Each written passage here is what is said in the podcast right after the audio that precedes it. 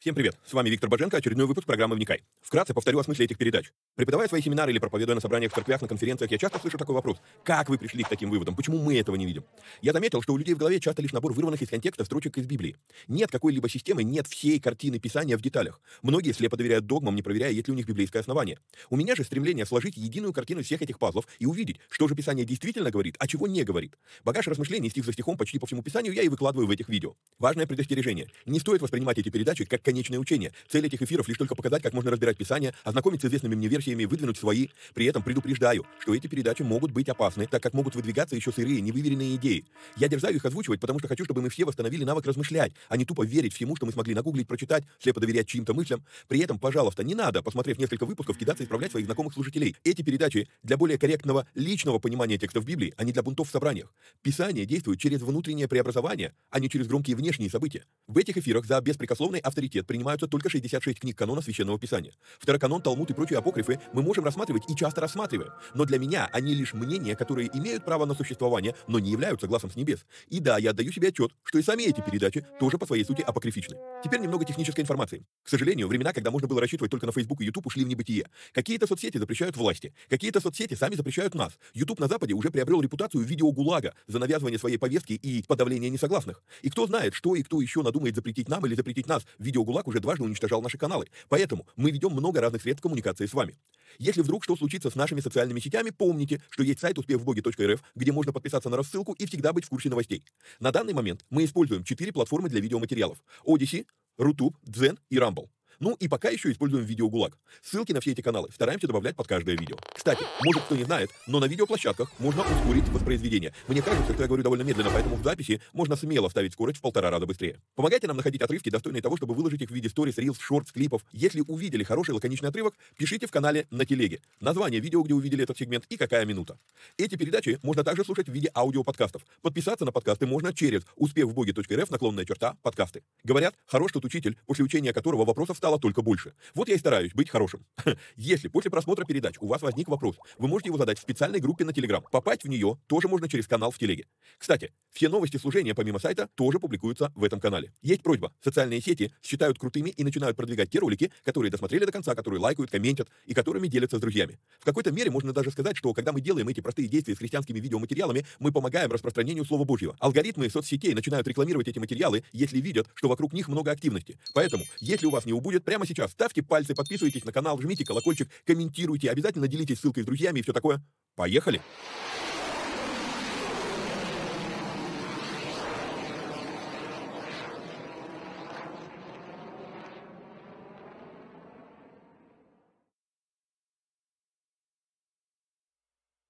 Поехали. То в мед. Привет всем отважным вникателям и вникая зависимым. Как мы теперь обычно будем делать? Сначала объявление о моих ближайших поездках. Итак, уже в эти выходные 8-10 декабря мужская конференция в Новосибирске. Телефон для регистрации плюс 7 952 914 65 78. А в январе месяце 20-21 января будет мини-семинар о финансах в Москве, но это закрытое мероприятие. А, вот. А, в конце этого года, возможно, у меня будет еще две поездки в Санкт-Петербург. А, кто хочет пересечься, встретиться, пишите. Вот. А, и дальше у нас будет 2-3 февраля уже а, семинар «Деньги по-библейски», вторая часть в Волгограде. Контакты для регистрации уже там ближе ко времени, где-нибудь в январе, опубликую. Помимо этого, напоминаю, что у нас работает платный канал Боженко Премиум, в котором мы выкладываем переводы нашего любимого епископа Тиди. А, попасть в этот канал можно по ссылке, которая сейчас на экране, успехбоги.рф, наклонная черта премиум. В этом канале сейчас есть а, и видео TD, аудио TD, и э, есть вопросы и ответы. То есть вы задаете вопросы, я на них отвечаю на приоритетной основе и более развернуто стараюсь э, отвечать. Вот. Но поступила просьба разделить этот канал и сделать э, TD отдельно, вопрос-ответ отдельно, а, и сейчас такой выбор есть. Поэтому вы можете либо просто попасть в канал, где будет только а, TD, вот, либо где будет TD, некоторые чат, вопросы и ответы и так далее. То есть просто говорю об этом.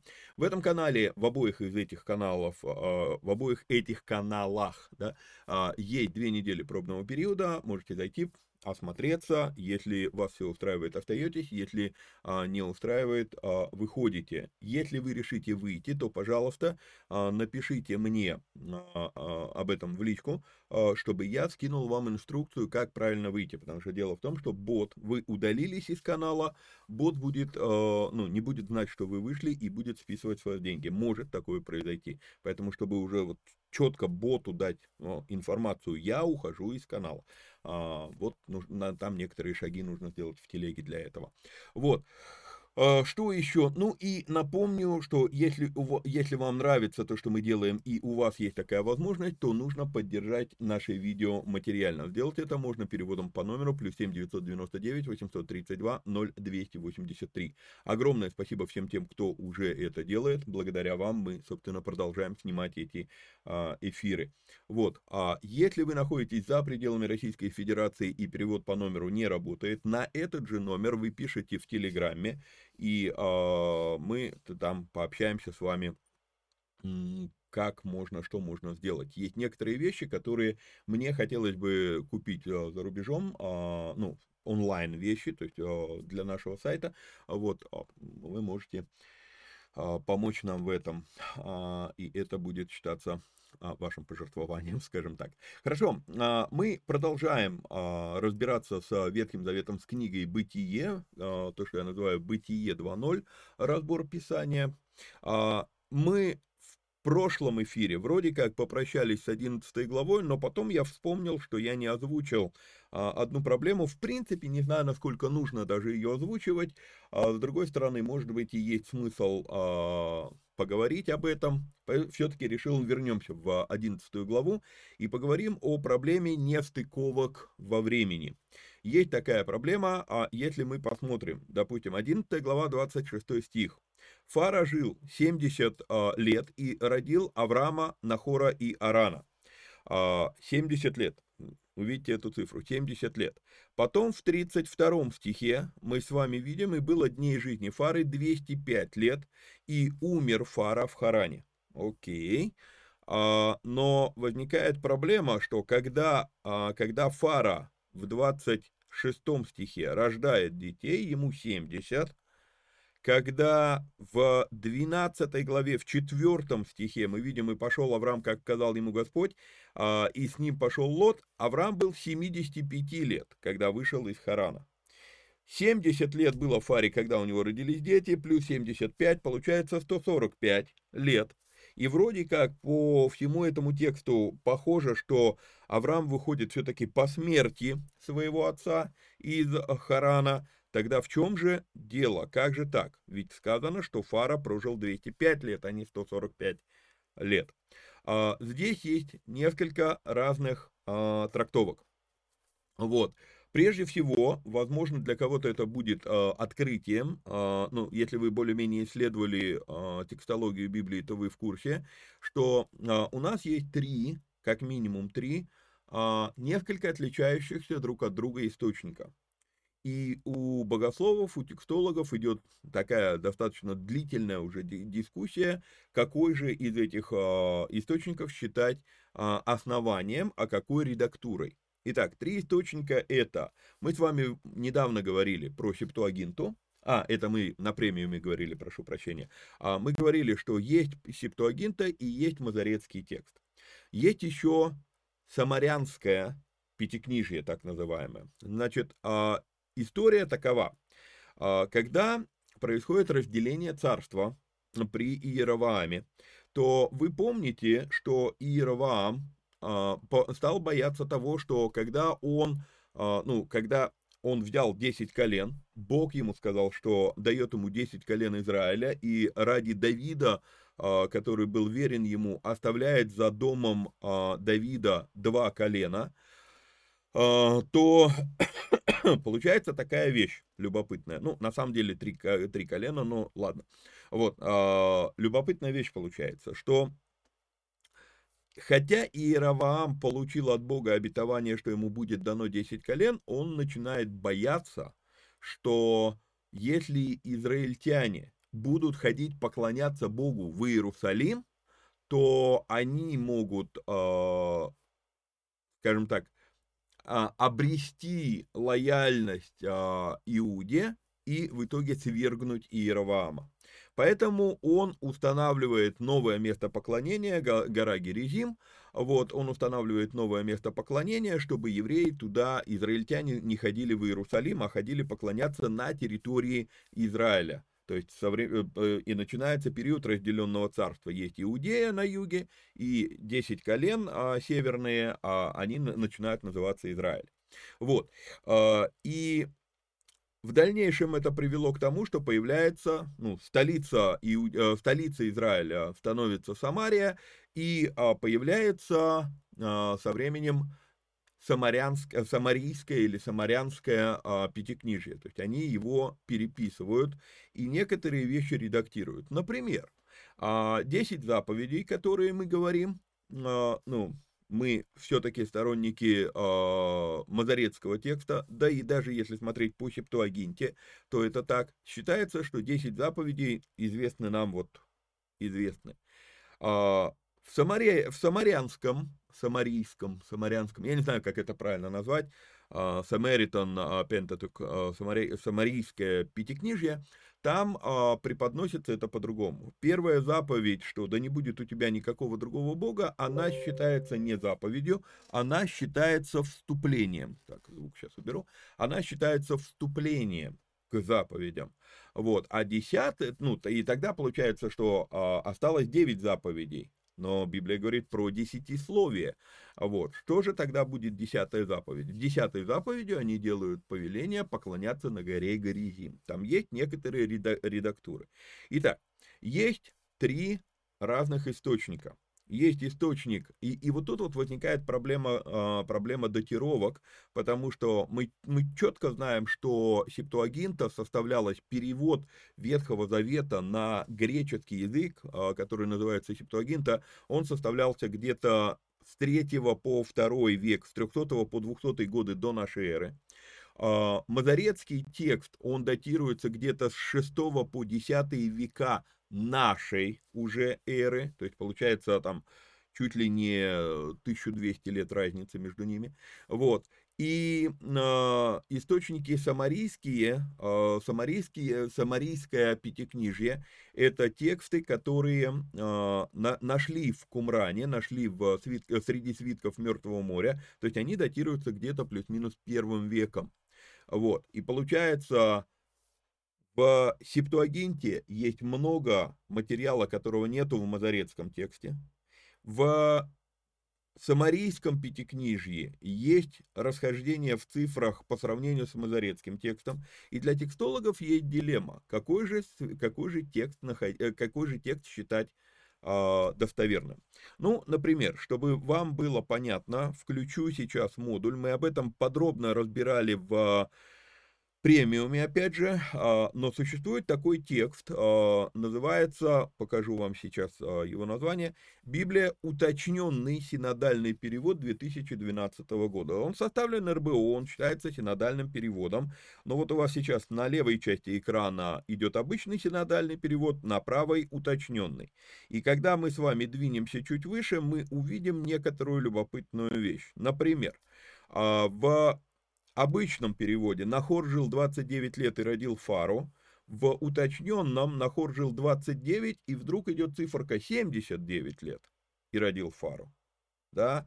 По рождении Фары Нахор жил 119 лет, в уточненном переводе стоит почему-то циферка 129 лет. И так далее, и так далее. То есть есть вот некая такая попытка, потому что если мы попытаемся нарисовать а, себе линию по, время, по времени, которую дает мазарецкий текст, то некоторые вещи не сходятся по датировкам. И очевидно, что Самарийское пятикнижье пыталось решить эту проблему, и они что-то вот корректировали. При этом в Кумране были найдены одновременно копии трех пятикнижий. А, было найдено и та версия, которая мазарецкая, и огромное количество а, копий Мазарецкого текста, то есть основным текстом, который изучали в, Кумря, в Кумране, все-таки мы видим, а, был тот текст, который позже, там, через 8 а, веков, он станет мазарецким текстом, вот, ну, станет, получит такое название, вот, но там же были найдены и самарийское пятикнижие, и там же было найден, были найдены, и там что-то на пальцах одной руки можно пересчитать количество копий э, септуагинты. И в итоге получается, богословы приходят к выводу, что одновременно во времена Иисуса в хождении были три разные версии Ветхого Завета, а именно Пятикнижья. И в силу того, что в Кумране найдено огромное количество текстов, которые соответствуют Мазарецкому тексту, мы приходим к выводу, что все-таки Мазарецкий считался основным, а эти, а, Самарийское и так далее, они, скажем так, а, ну, это из разряда, вот если, если я исследую, э, ну, не знаю, как это назвать, рели, э, религиоведом это не назовешь, ну, теологию, да, если я уже пошел э, двигаться там э, на магистра богословия, то у меня дома есть книги, э, которые относятся к ереси. Почему они у меня дома есть? Потому что я считаю, что они э, адекватные? Нет, я просто, как говорится, врага надо знать в лицо, да, то есть, э, у меня, чтобы посмотреть, а что они говорят на эту тему, да, то есть я понимаю, что это еретический взгляд, но у меня есть эти материалы, да, э, именно вот благодаря, наверное, этому подходу и есть нечто, что нравится вам, а, ну, если вы до сих пор смотрите эти эфиры, то что-то вам в них нравится. Что, что вам в них нравится? Ну, потому что, несмотря на то, что в огромном количестве случаев я не согласен с тем, что преподает иудаизм, я все-таки изучаю книги а, иудаизма по той причине, что какие-то вещи там все-таки интересно преподнесены и делюсь ими с вами, да, то есть отфильтровываю уж совсем а, зашкварные вещи, но какие-то вот, которые все-таки могут вмещаться в христианское мировоззрение, я с вами ими делюсь. То есть вот, вот, вот такая вот э, есть дилемма. То есть у нас три источника. Скорее всего, в Кумране э, самарийское пятикнижье и септуагинту держали чисто вот с той же самой позиции, что ну пусть оно будет для сравнения, но все-таки огромное количество текстов соответствует а, мазарецкому тексту, и поэтому а, он считается, а, ну, у, у многих богословов он считается основным. Так вот, что же нам делать, если мы говорим, что у нас мазарецкий текст основной? Что же нам делать, когда мы э, сталкиваемся с дилеммой, которую, кстати говоря, вернусь сейчас э, в RSTI, э, здесь касательно фары мы не видим никаких корректировок. А, в, в уточненном синодальном переводе. То есть не было корректировок ни в э, самарийском пятикнижье, не было корректировок в септуагинте. То есть здесь не занесено. Уточненный текст это септуагинта, по сути дела. А, ну, там сложно. Кому надо в премиум, зайдите, прочитайте. Я там писал большую статью об этом. Так вот, значит, что мы здесь с вами видим? Фара. Здесь нет корректировок. Жил 70 лет, Потом мы видим, что, э, где у нас, 32 стих, «И было дней жизни Фары, добавляют они в Харанской земле, но оставляют 205 лет, да, и потом в четвертом стихе мы видим, 12 а, главы, мы видим с вами всю ту же самую цифру 75. То есть даже в редактированных э, источниках будь то Самарийское Пятикнижие, будь то Септуагинта, а, мы, а, ну, не сходится цифра. Что с этим делать? Каких только версий не было. Вот. Э, есть версия, что а, Бог проговорил Аврааму в 75 лет, но это все еще было в Уре Халдейском. И поэтому говорят, что это Авраам вышел из Ура Халдейского, а Фара просто поплелся за ним. Ну, раз сын ушел, то и я пойду. То есть получается, что это как бы э, это Авраам взял Фару, а не Фара взял с собой Авраама. То есть, ну, есть такая версия. Вот. А, она достаточно сомнительная, учитывая патриархальность а, тех времен, довольно-таки сомнительная версия. Другая версия, что все-таки Библия ошибается, и что на самом деле Фара прожил не 205 лет, а 145 лет. И начинается вот это вот переписывание всех сроков э, жизни библейских персонажей. Но эта версия тоже, она, мягко говоря, сомнительная по той причине, что мы не видим ни в Септуагинте, ни в Самарийском Пятикнижье, чтобы это было исправлено. То есть здесь мы с вами видим, что все-таки 205 лет он прожил, э, согласно этих источников. Э, есть мнение, что именно Нахор родился, когда Фаре было 70 лет. Но тогда получается, что когда в 2006 году до нашей эры он женится на Милке, если Милке в этот момент было хотя бы лет 18, а, а Аран ее породил в 25 лет, то в этот момент Нахору должно быть ровно 100 лет, а ей 18. Повторюсь, а, в принципе это возможно, но довольно-таки трудно себе это представить. Разница слишком большая. Поэтому я лично придерживаюсь другого мнения. Я придерживаюсь мнения, что в возрасте 70 лет у Фары стали появляться дети. Среди этих детей есть три персонажа, которые важны для дальнейшего повествования, и поэтому они упомянуты здесь поименно. Авраам, Нахор и Аран. То есть, 70 лет у него появляются дети, а, и это может быть много других детей. Точно так же, как, допустим, есть, есть мнение и Uh, не сказать, что я прям спокойно его принимаю, но в то же самое время я не вижу доводов, uh, серьезных, веских доводов отвергать это мнение, что на самом деле у Ноя было много детей, а вот в 500 лет, в плюс-минус 500 лет, у него рождаются Симхам и Афет. И все предыдущие дети Ноя гибнут в Ноевом потопе, поэтому они не упоминаются вообще. Есть такая версия, есть такое мнение. Вот, потому что, ну, трудно представить себе, что до до э, 70, до, до 500 лет у Ноя не было детей. Трудно себе представить. Вот, поэтому э, я, вот тут вот я придерживаюсь все-таки такого же вывода, такой же мысли, что возможно, возможно, у Фары были другие дети, которые просто Библия не считает нужным упоминать.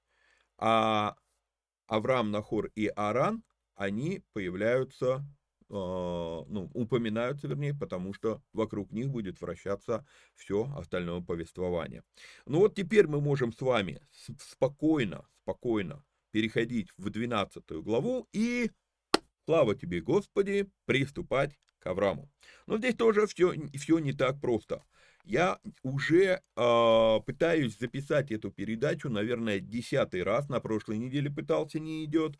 Э, на, на этой неделе тут получается, вот мы вчера прилетели, но мы заболели. Я думаю, нет, все-таки я сяду записать передачу, у нас обрубили свет. Сопротивление идет очень мощное, потому что здесь есть серьезный вопрос, который я даже не знаю, вот в силу того, сколько сопротивления я а, пере, пережил за последние две недели, чтобы записать эту передачу, я даже не знаю, что, стоит ли говорить эти вещи. Вот. Но а, двинемся. Итак, а, давайте прочитаем с 1 по 3 стихи. Наверное, параллельный экран я выключу, чтобы у нас было на экране эти три стиха. «И сказал Господь Аврааму, пойди из земли твоей, из родства твоего, из дома отца твоего, в землю, которую я укажу тебе, и я произведу от тебя великий народ, и благословлю тебя, и возвеличу имя твое, и будешь ты в благословении. Я прокляну благословляющих тебя, и злословящих тебя прокляну, а, ой, я благословлю, прошу прощения, благословляющих тебя и злословящих тебя прокляну, и благословятся в тебе племена земные. А, почему я сейчас сделал оговорку э, прокляну? Ну, потому что здесь вот я э, вижу это слово, а сейчас как раз в премиуме задали вопрос насчет, э, насчет проклятия, передачи проклятий там до, до, до четвертого рода и так далее. И э, ну, я готовлю материал, я варю сейчас, э, что написать э, в ответ. И вот Теперь у меня это слово как триггер. Читаю, дым, а, вот, вот еще где оно есть. вот, окей. Итак, что э, стоит здесь прежде всего обратить внимание? Ну, прежде всего, самое такое, самое простое, самое то, что лежит на поверхности, э, стоит подчеркнуть эту мысль, что Господь, Бог, у нас здесь наверняка тетраграмматон стоит, да, э, так, да, тетраграмматон, Вайомер Яхве, Эль Авраам. А что здесь стоит подчеркнуть? Сам Господь, личное его суверенное имя, сакральное имя, упомянуто здесь, говорит иногда, и вот тут вот услышьте меня, я сторонник преемственности поколений, я сторонник того, что будет хорошо, если наши дети, они, как сказал когда-то Тиди, я хочу, чтобы мои сыновья встали мне на плечи, потому что оттуда они дотянутся выше, чем если они будут стоять на полу. Это он говорил про преемственность поколений, про передачу опыта и в служении, и в бизнесе, и в жизни. То есть, если а, любопытнейшая вещь, но самые богатейшие кланы этого мира, это кланы, которые передают из поколения в поколение. То есть, а, вот современная вот эта вот популистика о том, что, ну, дети должны должны иметь свободу двинуться, в том, может быть, они не хотят продолжать дело родителей и так далее, и так далее.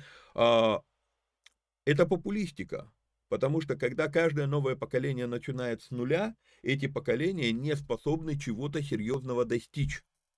То есть, когда каждый, как, я на семинаре лидер по-библейски, я прям рисую этот график. Вот поколение двигалось, двигалось, двигалось, потом бам, решили, не, а давайте я начну заново.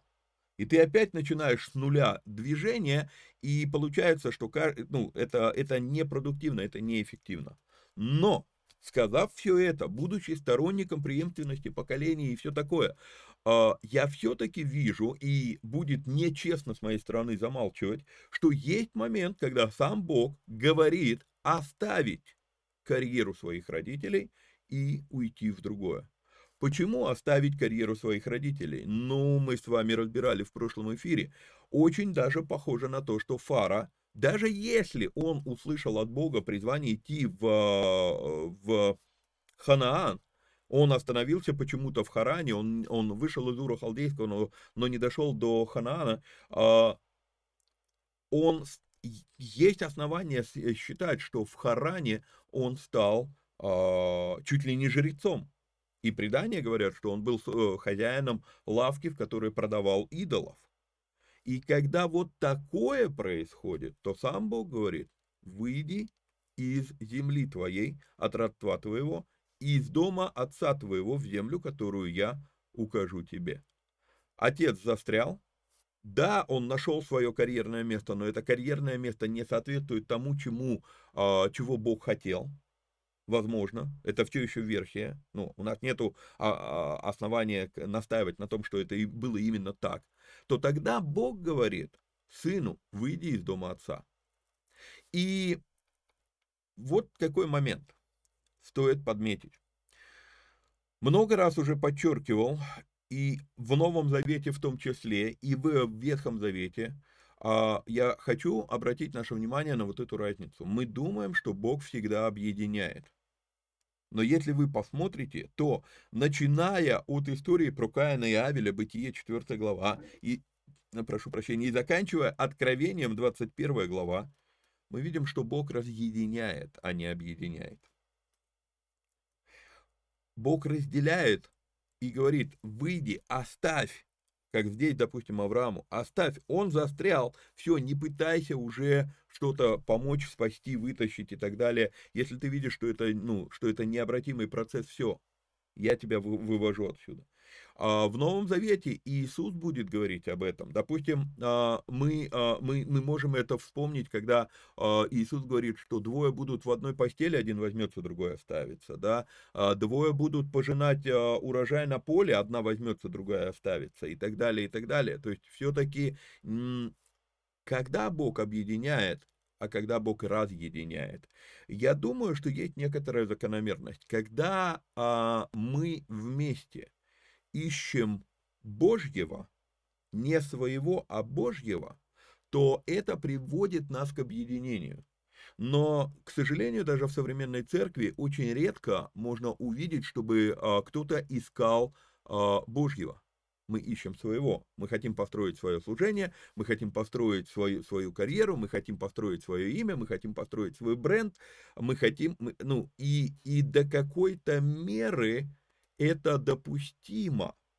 Мы будем, скорее всего, именно об этом говорить вот на этой мужской конференции в эти выходные, потому что я сейчас как раз тоже маринуюсь на эту тему. Три разных этапа ну, а, жизни, а, жизни предпринимателя, жизни человека, да и не только предпринимателя, вообще есть три мощных а, цикла, не, не цикла, есть три мощных этапа, а, на которые делится жизнь, жизнь любого человека, и на каждом этапе правила разные. И вот на втором этапе вот это вот самоутверждение, самопозиционирование и так далее, построение своего, оно допустимо, но где-то проходит момент, когда Моисей умирает, и ты должен уже просто просто пойти в землю обетованную. Это отдельная большая, а, большая тема. Ну вот, а, я сейчас о чем? Я о том, что если мы действительно ищем Божьего, то мы будем объединяться. Как только мы начинаем поклоняться идолам, Бог отделяет от нас тех людей, которые все еще ищут Его дело. Понимаете? То есть а, Бог говорит отделиться от тех, кто превратил благословение в идола. Я очень часто по жизни вспоминаю слова Рика Джойнера, когда он говорит, любое благословение Божье, вынесенное за рамки Божьих ограничений, становится проклятием. Почему? Потому что любое благословение Божье, которое Бог дает, оно приходит с, с правилами, с инструкцией по эксплуатации. И если я нарушаю эти правила, то это становится моим идолом. Если это становится моим идолом, то Бог говорит, ну все, ладно, окей, я пошел дальше. Ты поклоняйся у этого идола, ты, ты здесь застрял, вот ну как фара в Харане. Окей? Я забираю твоего Авраама, и мы идем дальше. То есть любопытная вещь. А, что еще здесь по этому стиху стоит подчеркнуть? По этому стиху еще стоит подчеркнуть, что мы видим здесь три уровня отречения перед тем, как ты следуешь своему призванию. Что это за уровни отречения? А, пойди из земли твоей, мы могли бы сказать, что э, это оставь наследство. И вот тут вот еще момент. Почему сказано земли твоей? Для меня эта фраза напомина, ну, является некоторым таким не очень веским, но все-таки доводом в пользу того, что Фара действительно стал там жрецом в Харане. Почему? Потому что земля твоя, пойди из земли твоей, это, ну, он родился в Уре Халдейском, сейчас он находится в Харане это не его земля. Почему Бог говорит, выйди из земли твоей? Но если Фара здесь стал жрецом, то это его наследство грядущее. То есть он может унаследовать вообще этот город. И вот тут вот Бог говорит, оставь это наследство. Потом, выйди от родства твоего. Мы с вами видим, что оказывается, оказывается, с Фарой пошел кто-то еще. Да, Лота забирает с собой а, а, Авраам. Ну, Сару, понятно, жену свою он забирает, да, но когда мы с вами читаем, что и взял Фара Авраама, сына своего, Лота, сына Аранова, внука своего, и Сару, невестку свою, и жену Авраама, сына своего, и вышел с ними из Ура Халдейского, чтобы идти в землю Хананскую, но дойдя до Харана, они остановились там. Мы здесь с вами видим, что а, в 31 стихе упомянуты все те, кого Авраам забирает из Харана. Тогда, что обозначают слова «выйди от родства твоего»? «Выйди от, от родства твоего» Я думаю, что речь идет о наследии. Наследство и наследие – это разные вещи. Наследство – это материальные вещи, которые, а, ну вот земля, которую он мог унаследовать, а когда говорится про наследие, то это больше, это статус, это репутация, это то самое кольцо на пальце, тот э, плащ дайте ему, да, когда говорит отец про блудного сына, да, дайте, а, оденьте его, дайте ему плащ на плечи, дай, э, ну, дайте ему кольцо, да, то есть вот это все, статусность. Выйди из статуса, которое имеет твое родство. И третье, выйди из дома отца твоего. Но что это за дом отца твоего, если речь идет про то, что а, а, а, Фара-то умер, и умер Фара в Харане? В чем дело? Возможно, речь идет о наставлении мировоззрения отца. Итак, выйди из наследства, из наследия и из мировоззрения отца твоего. Покинь это все. Вот. Другой вопрос, другой вопрос, что когда Авраам выходит, свою собственность, вот тут вот момент, наследство и собственность это разные вещи, свою собственность мы увидим позже, что Авраам-то много чего взял с собой. Вот, то есть здесь а, все-таки, что обозначает из земли твоей, да, наследство, которое вот оно, скажем так, недвижимость, вот, ну, земля, на которой ты находишься, твоя вот эта вот недвижимость, выйди из нее, окей, вот, и я произведу от тебя великий народ, э, и благословлю тебя, и возвеличу имя твое, и будешь ты в благословении. Я благословлю благословляющих тебя, и злословящих тебя прокляну, э, и благословятся в тебе все племена земные. И вот тут вот начинается та самая сложная вещь, которую э, я не знаю, как это озвучить, особенно в свете нынешних событий политических, как это озвучить так, чтобы это не звучало политически и не раздражало людей. То есть я, я даже не знаю, ну, а, просто намекну парой вопросов. Во-первых, во-первых, а, прежде всего, прежде всего, подчеркну вот какую вещь. Здесь есть условия.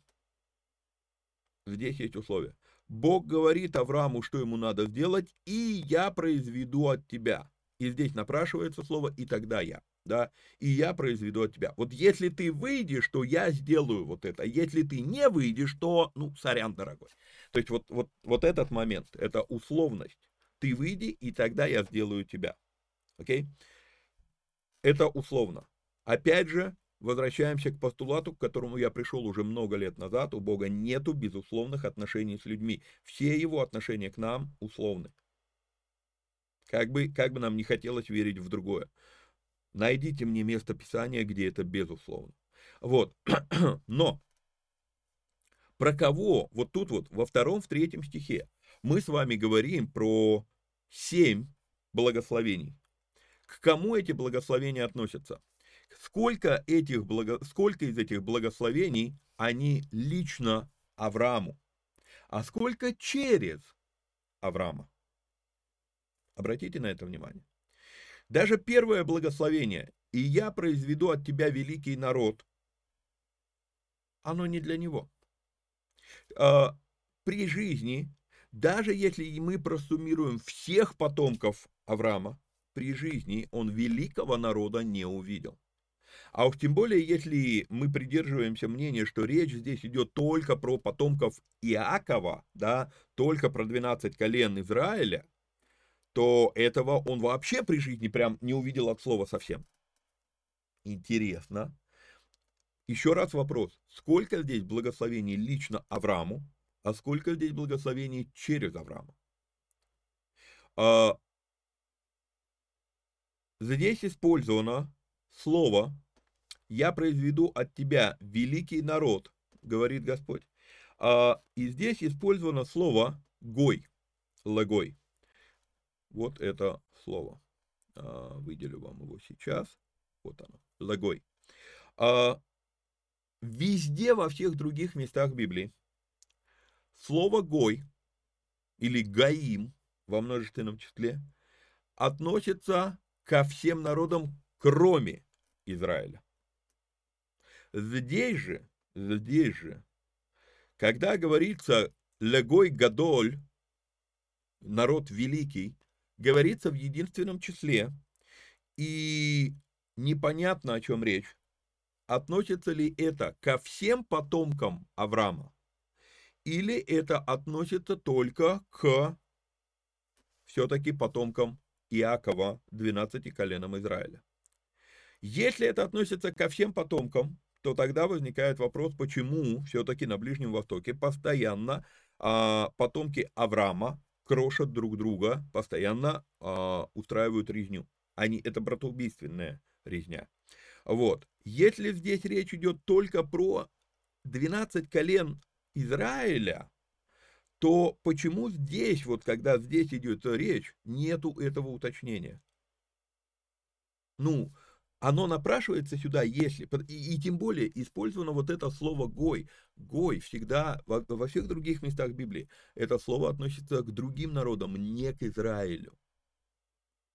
И вот тут вот для меня большой вопрос.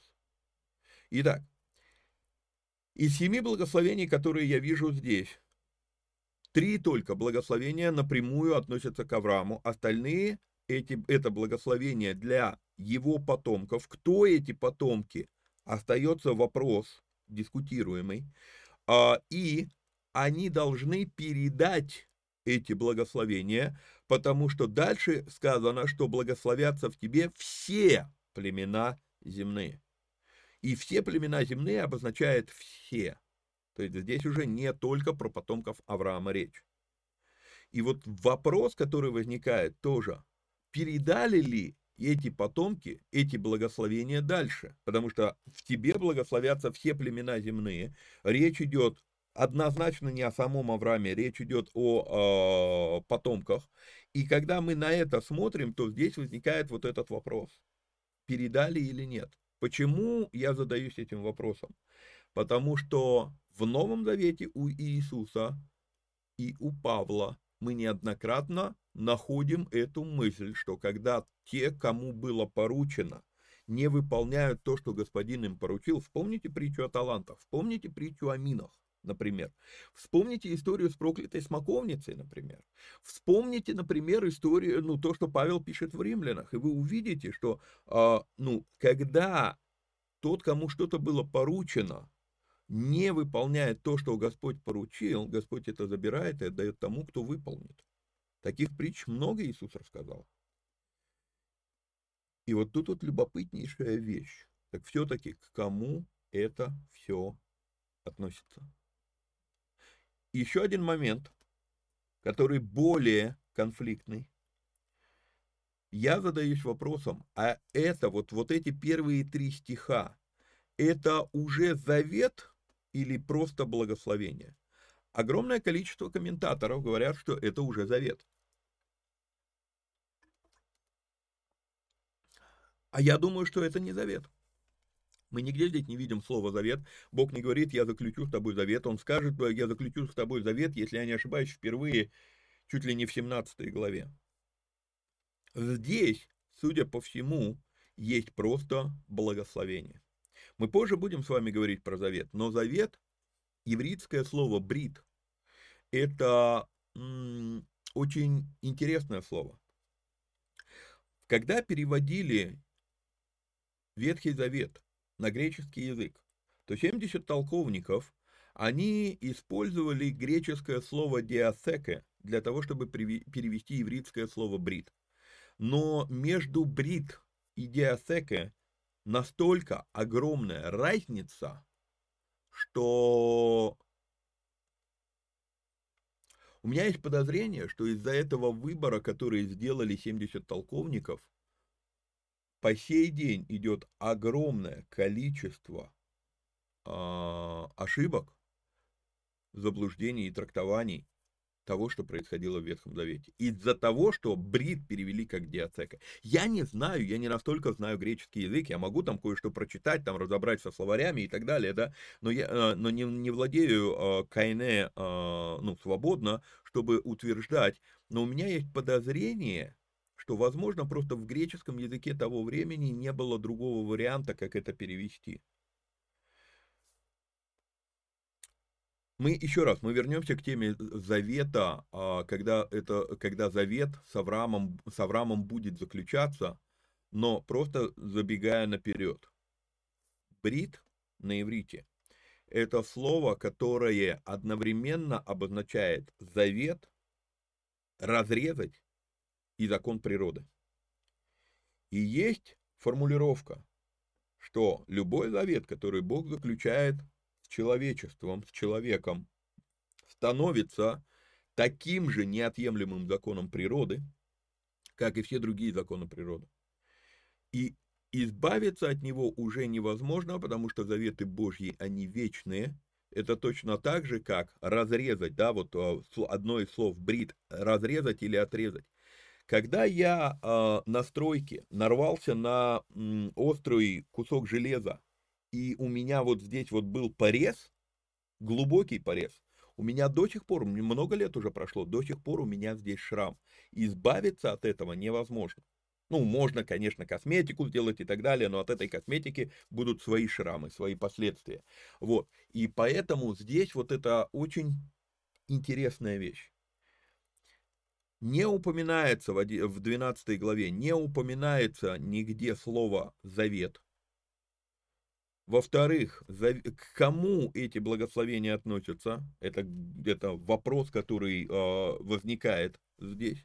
Вот. И в-третьих, э, к кому, э, как, к кому относится это, что к Аврааму, что к его потомкам, и вообще, что для Авраама и его потомков, а что через Авраама и его потомков. Вот куча вот этих вещей, которые здесь возникает в этих трех стихах, она достаточно обширная, достаточно объемная. И в силу того, что э, здесь сказано, я вижу, что это условно, и у меня вопрос. К кому если, это, если эти, эти благословения по сей день применимы, то к кому именно они применимы, это большой вопрос. И пошел Авраам, как сказал ему Господь, и с ним пошел Лот. Авраам был 75 лет, когда вышел из Харана. Итак, Авраам первый из патриархов, и с него начинается весь период патриархов. И вот тут вот мы опять возвращаемся с серьезным противоречием между историей, рассказанной в Новом Завете, и историей, рассказанной в Ветхом Завете. Если мы посмотрим Деяния, 7 главу, то мы видим, что Бог явился Аврааму прежде его переселения в Харан. А здесь мы читаем иначе. Бог явился Аврааму уже в Харане. Итак, кто говорит правду, Бытие 12 или Деяние 7? Мы с вами уже прямо в этом выпуске разбирали разницу трех источников. И Септуагинта была наиболее распространенным источником в диаспоре, потому что на иврите писать было дорого и долго, и а, так как мы находимся ну, в диаспоре, они находятся за пределами Израиля, а, а там международный язык был греческий, то было проще найти а, именно греческую версию, именно септуагинту. И поэтому, когда Стефан рассказывает а, историю Израиля, он рассказывает ее по Септуагинте. Возможно, еще одна версия, что Стефан был все-таки из Самарии, и он за, зачитывает, озвучивает самарийское пятикнижье.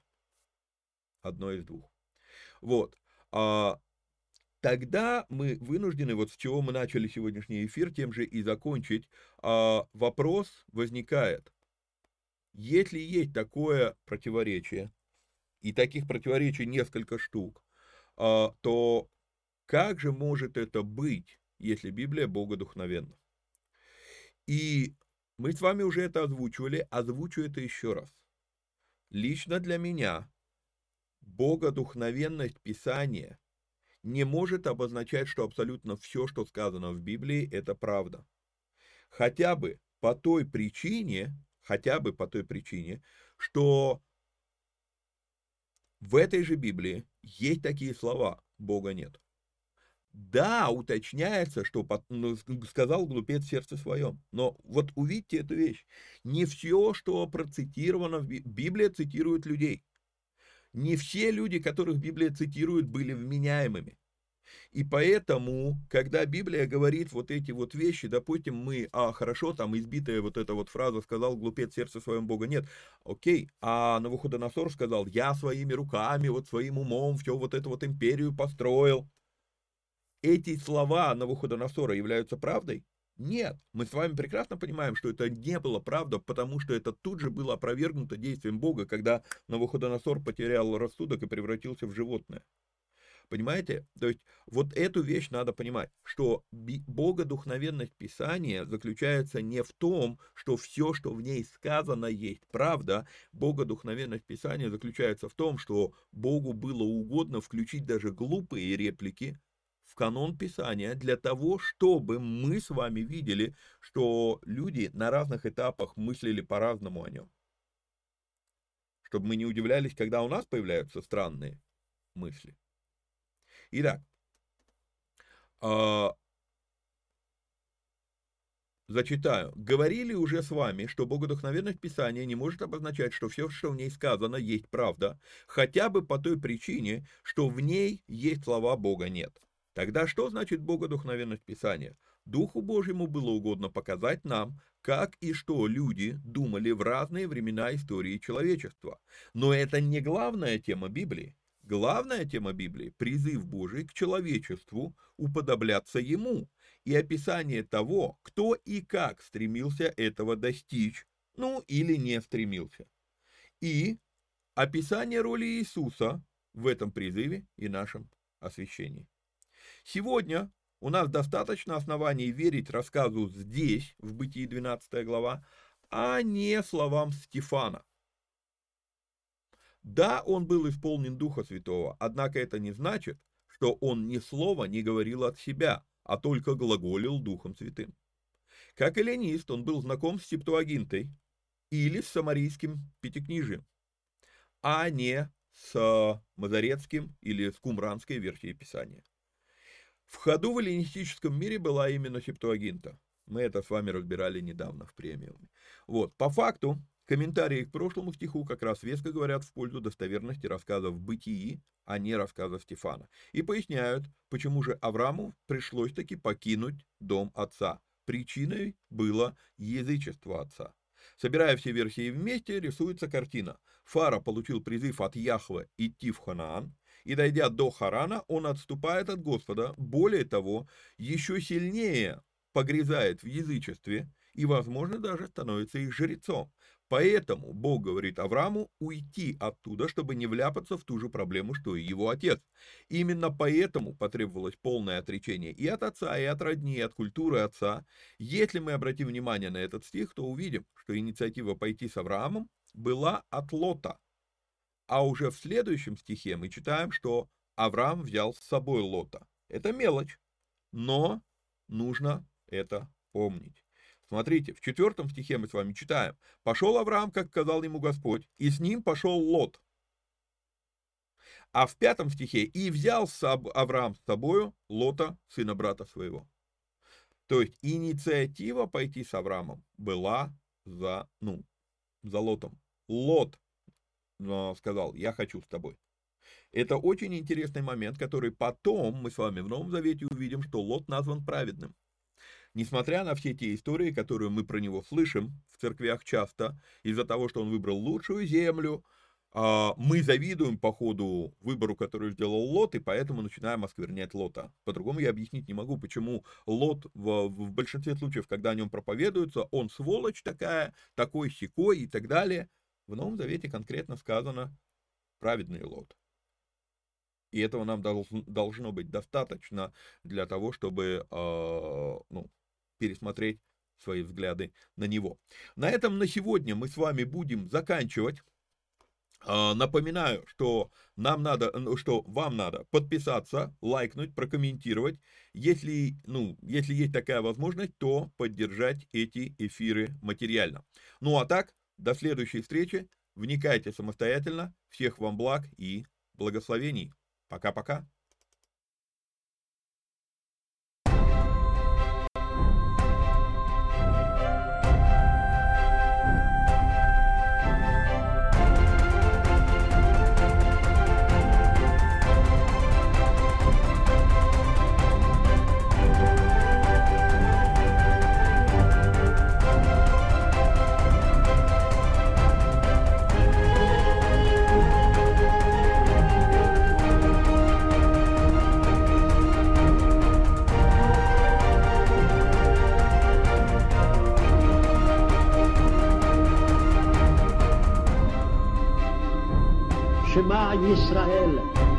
אדוני אלוהינו, אדוני אחד.